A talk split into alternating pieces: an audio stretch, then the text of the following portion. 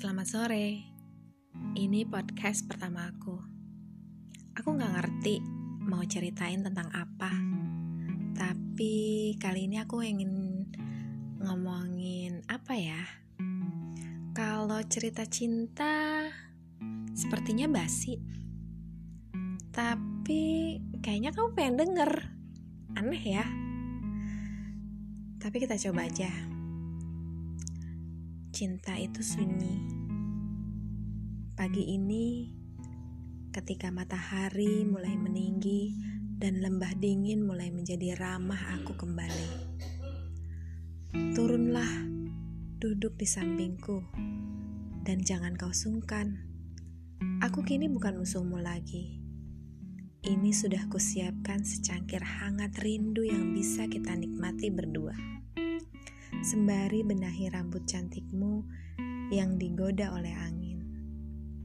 Jangan menunduk. Aku bosan hanya melihat pipimu yang basah dari tadi.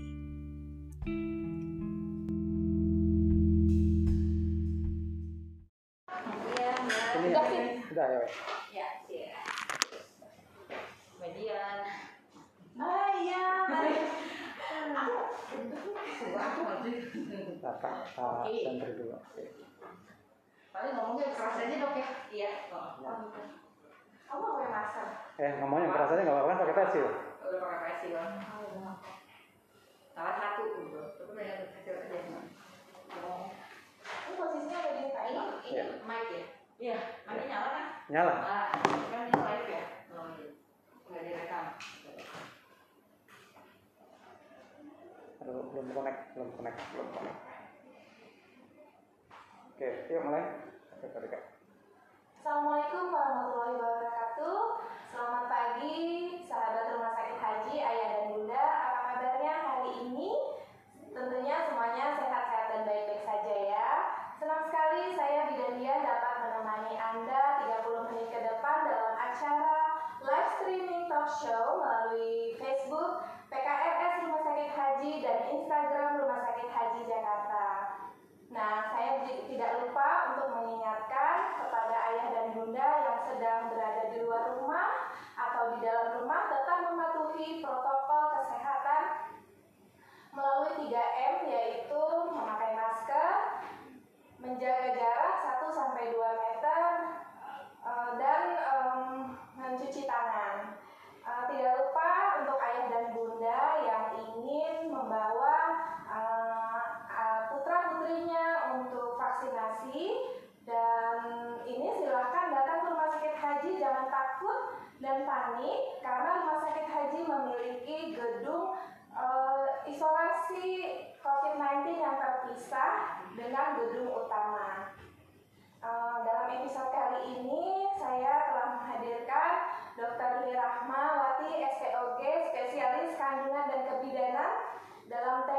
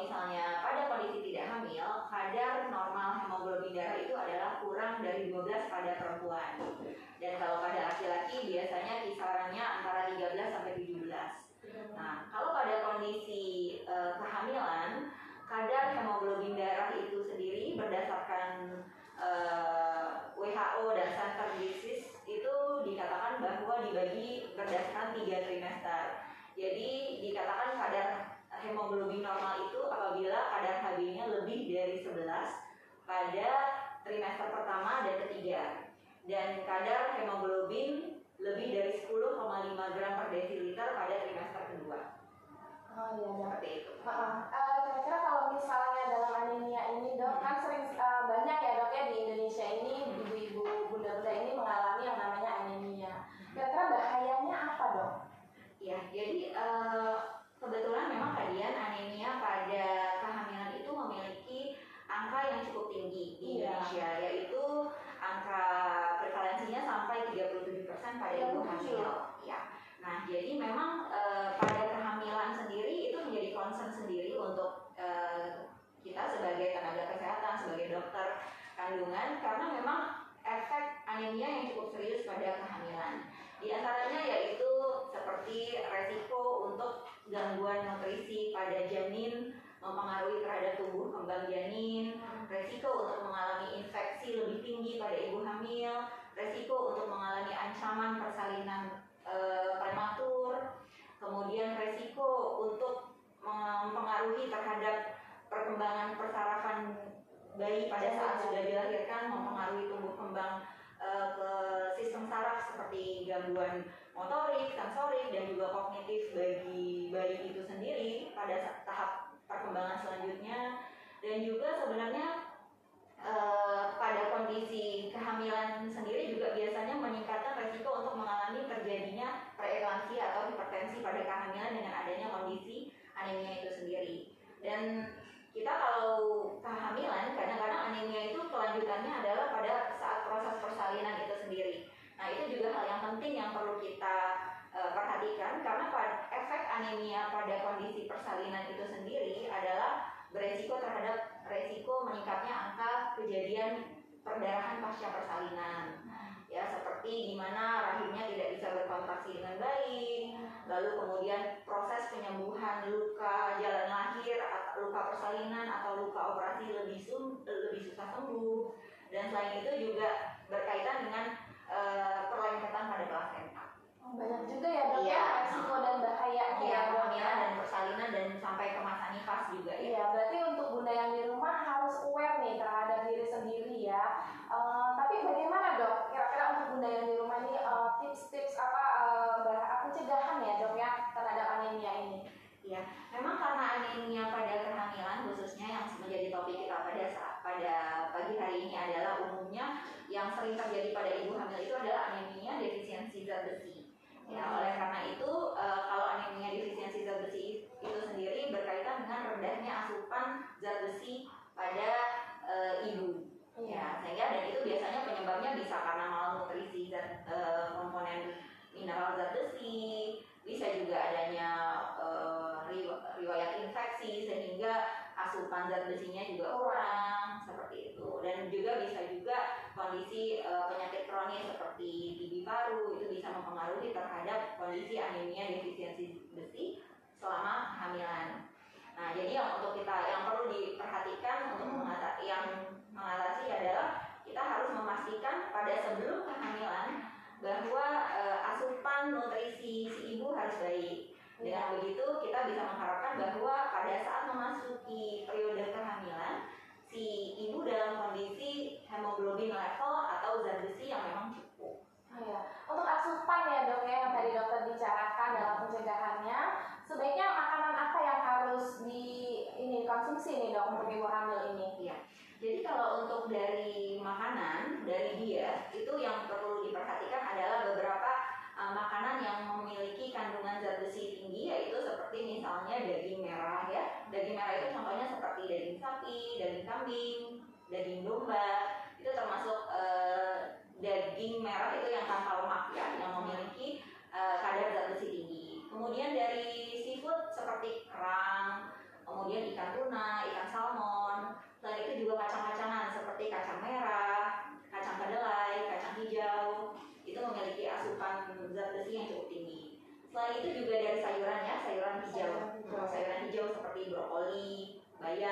itu memiliki uh, kandungan zat besi yang cukup tinggi yang bisa dikonsumsi oleh ibu dari sejak sebelum kehamilan. Iya.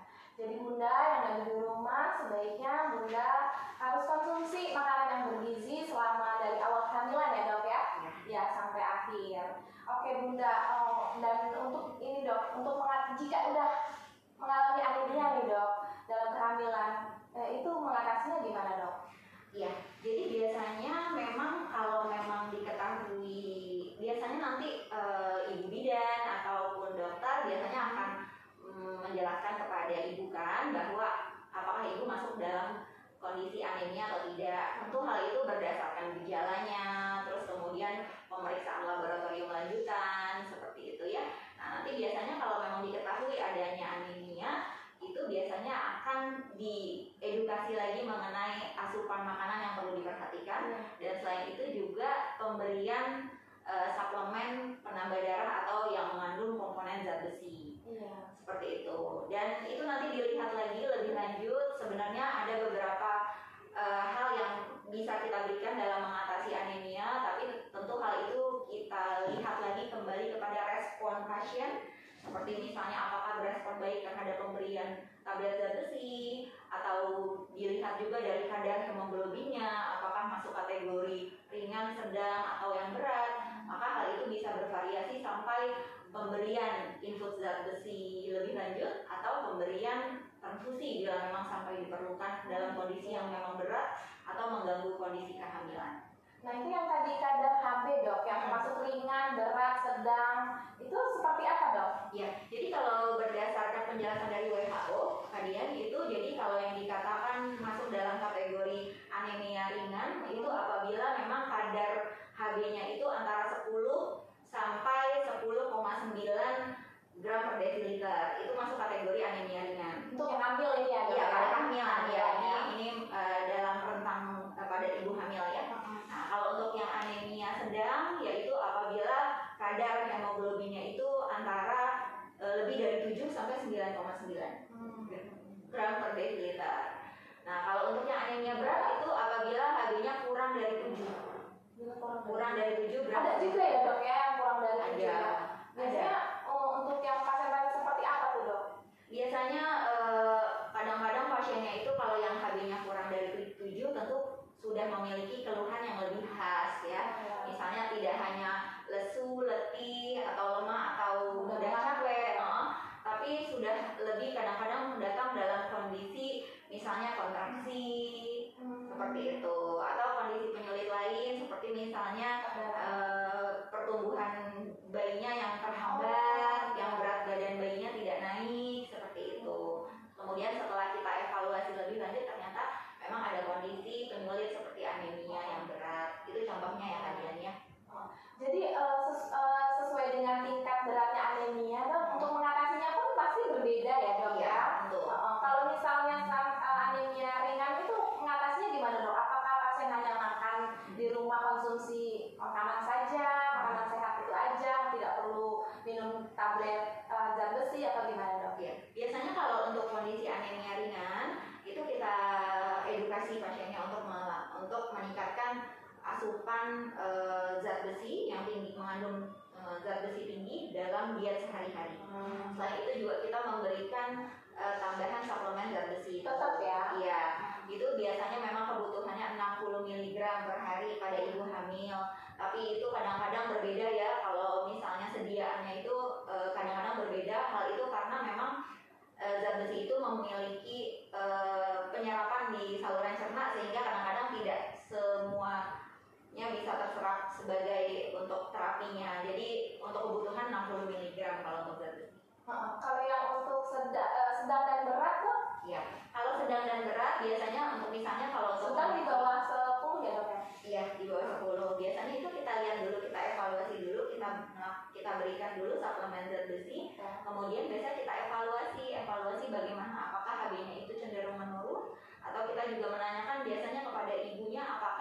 bisa mengkonsumsi uh, obatnya dengan baik gitu ya untuk memastikan bahwa uh, efektif pemberian zat besi ini gitu. Tapi kalau misalnya keluhannya memang masih ada, ada kecenderungan HB-nya semakin menurun atau ibunya mengalami efek samping yang lebih uh, yang tidak nyaman untuk si ibu untuk mengkonsumsi suplemen tersebut, memang kita memang perlu memper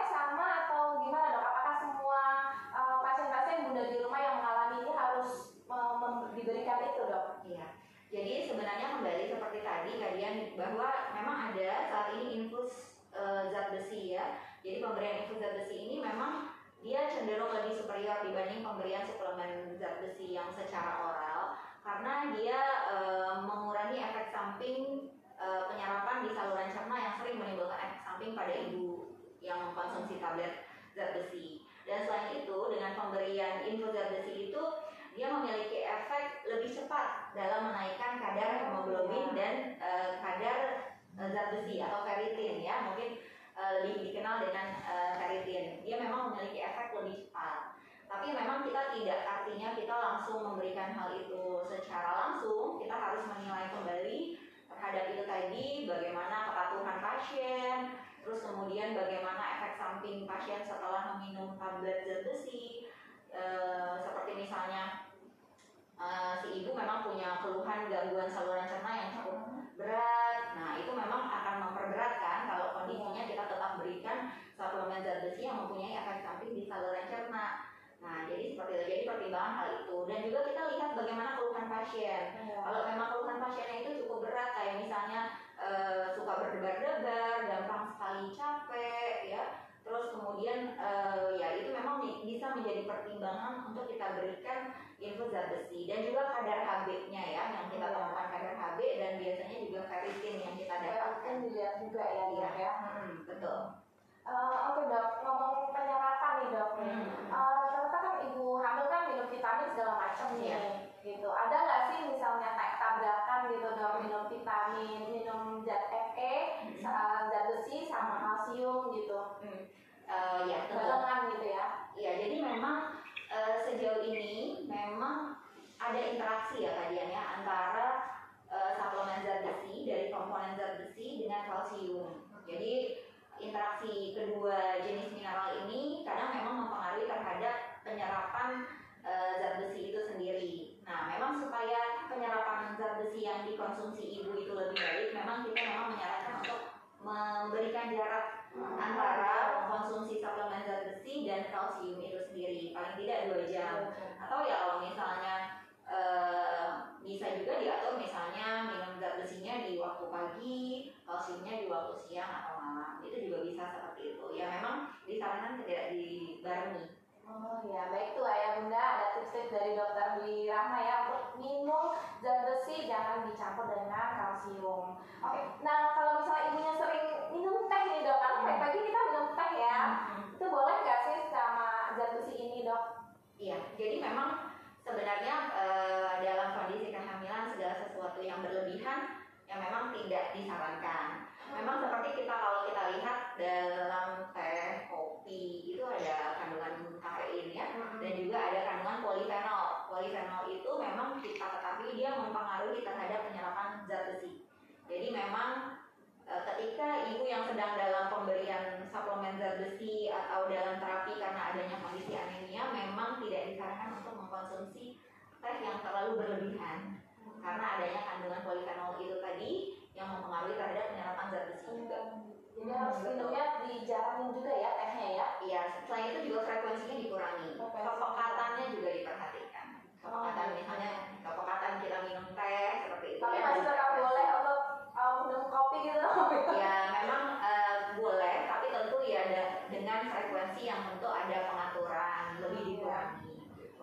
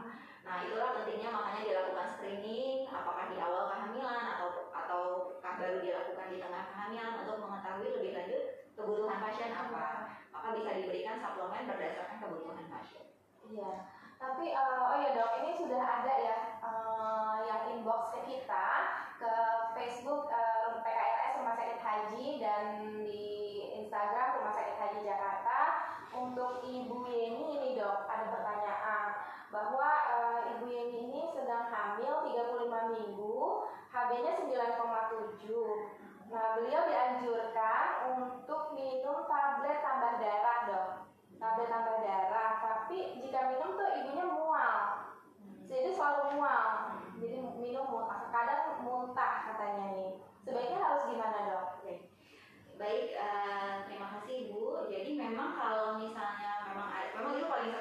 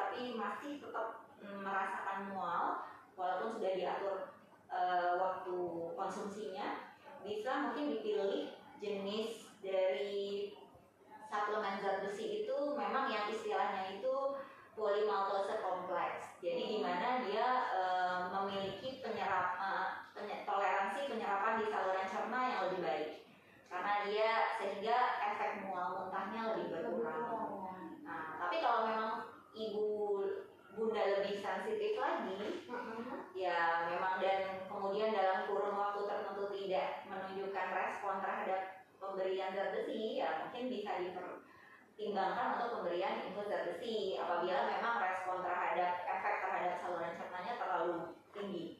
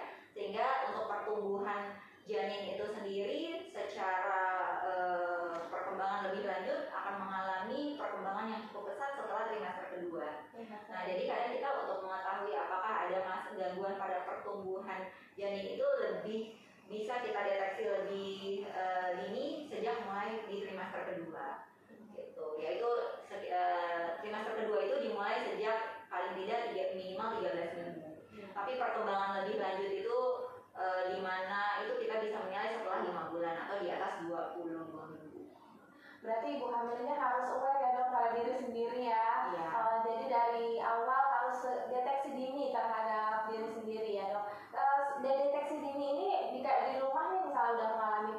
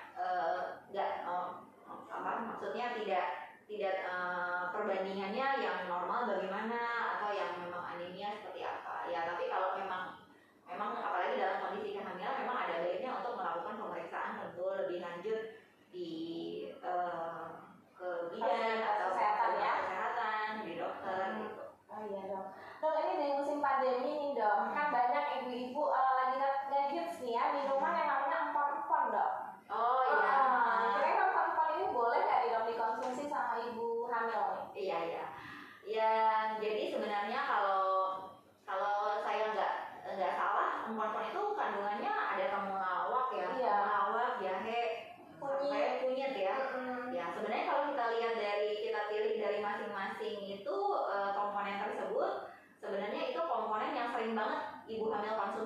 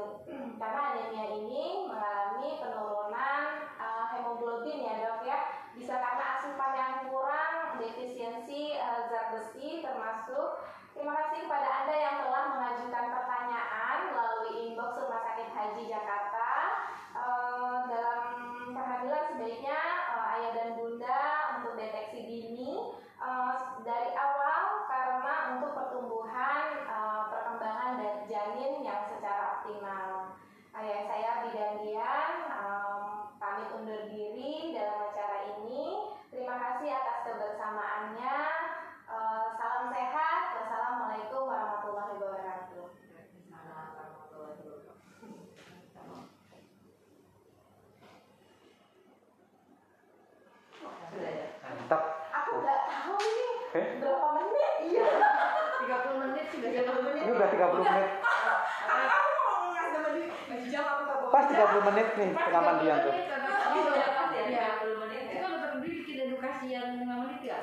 Ya.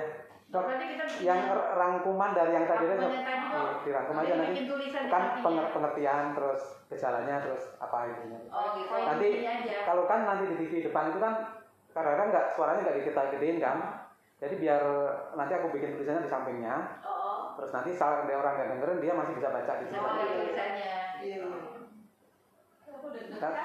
Nanti main berikutnya nggak disebutin bagian Maaf ya? ya dok ya. Oh. Nggak, apa-apa. ya cakep kok cakep ini lancar lancar yakin lancar Lancar. Ini duduknya di meja sini sih dok. Enggak, ntar dok. Ah. Kakak, ini pakai aja ya tinggal ini tinggal miringin doang Ada itu ya? Iya. Masuk siang. Oh siang. Iya. Halo wabarakatuh, ayah bunda, perkenalkan saya Dr. Dwi Rahmawati, spesialis obstetri dan ginekologi, bertugas di Rumah Sakit Haji Jakarta. Saat ini saya ingin menjelaskan mengenai eh, kondisi anemia pada kehamilan. Yang dikatakan dengan anemia pada kehamilan itu adalah suatu kondisi rendahnya kadar hemoglobin darah pada kehamilan. Hal itu ditandai dengan kadar hemoglobin level kurang dari 11 gram per desiliter pada usia kehamilan trimester pertama dan ketiga dan kadar rendahnya kadar hemoglobin level kurang dari 10,5 gram per desiliter pada kehamilan trimester kedua. Gejala dari anemia itu sendiri ditandai dengan keluhan lesu, lemah, berdebar-debar, sesak nafas, kemudian terasa eh, dan biasanya di- disertai juga dengan keluhan eh, seperti eh, eh di edit kok nggak nggak fokus nggak apa-apa nanti di Nggak apa-apa nanti dia edit dok. Ngomong aja tadi. dimulai lagi dari mana yang mau diedit Eh, dimulai ya gejala dari anemia pada kehamilan biasanya ditandai dengan keluhan lesu, mudah lelah, mudah eh, lemas dan biasanya mudah merasa ngantuk dan juga biasanya ditandai dengan eh, berdebar-debar jantung berdebar-debar dan juga disertai dengan keluhan sesak dan biasanya juga keluhan anemia ini bisa muncul sebagai manifestasi lain seperti keluhan kontraksi pada kehamilan atau pertumbuhan janin yang terhambat dan juga kondisi preeklamsia atau hipertensi pada kehamilan.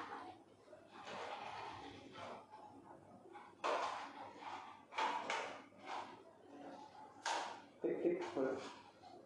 Eh, tip tip tip untuk ibu-ibu tips untuk mengatasi anemia pada kehamilan penting kita ketahui pada saat sebelum ibu-ibu mengalami kehamilan yaitu persiapan nutrisi, zat besi yang cukup, dan komponen nutrisi yang lainnya yang optimal sehingga mempersiapkan kehamilan lebih siap pada ibu sehingga terhindar dari kondisi anemia dan apabila memang memiliki keluhan-keluhan seperti yang tadi disebutkan bisa langsung melakukan konsultasi di rumah sakit ataupun fasilitas kesehatan lain. penutup dok salam Eh, Assalamualaikum. Salam. Wassalamualaikum warahmatullahi wabarakatuh. Oke, karena Hmm, nanti terus terus aja. Nanti aku tetap Dwi sebutin nama kan saya dokter Dwi. Udah, Udah, udah. udah lupa. Ntar kan bawahnya tulis jam praktek sama itunya Iya. Oke ya Pak, makasih banyak ya Pak. Sama-sama, sama-sama. Terus saya kasih dulu. Buat kamu yang sedang jatuh, kamu harus kuat. Karena ini adalah sebenarnya pilihan kamu sendiri untuk terbang lebih tinggi. Tapi ternyata jatuh, bahkan jatuhnya lebih dalam. Ya, itu salahmu sendiri. Mengapa kamu merelakan diri untuk terbang lebih jauh?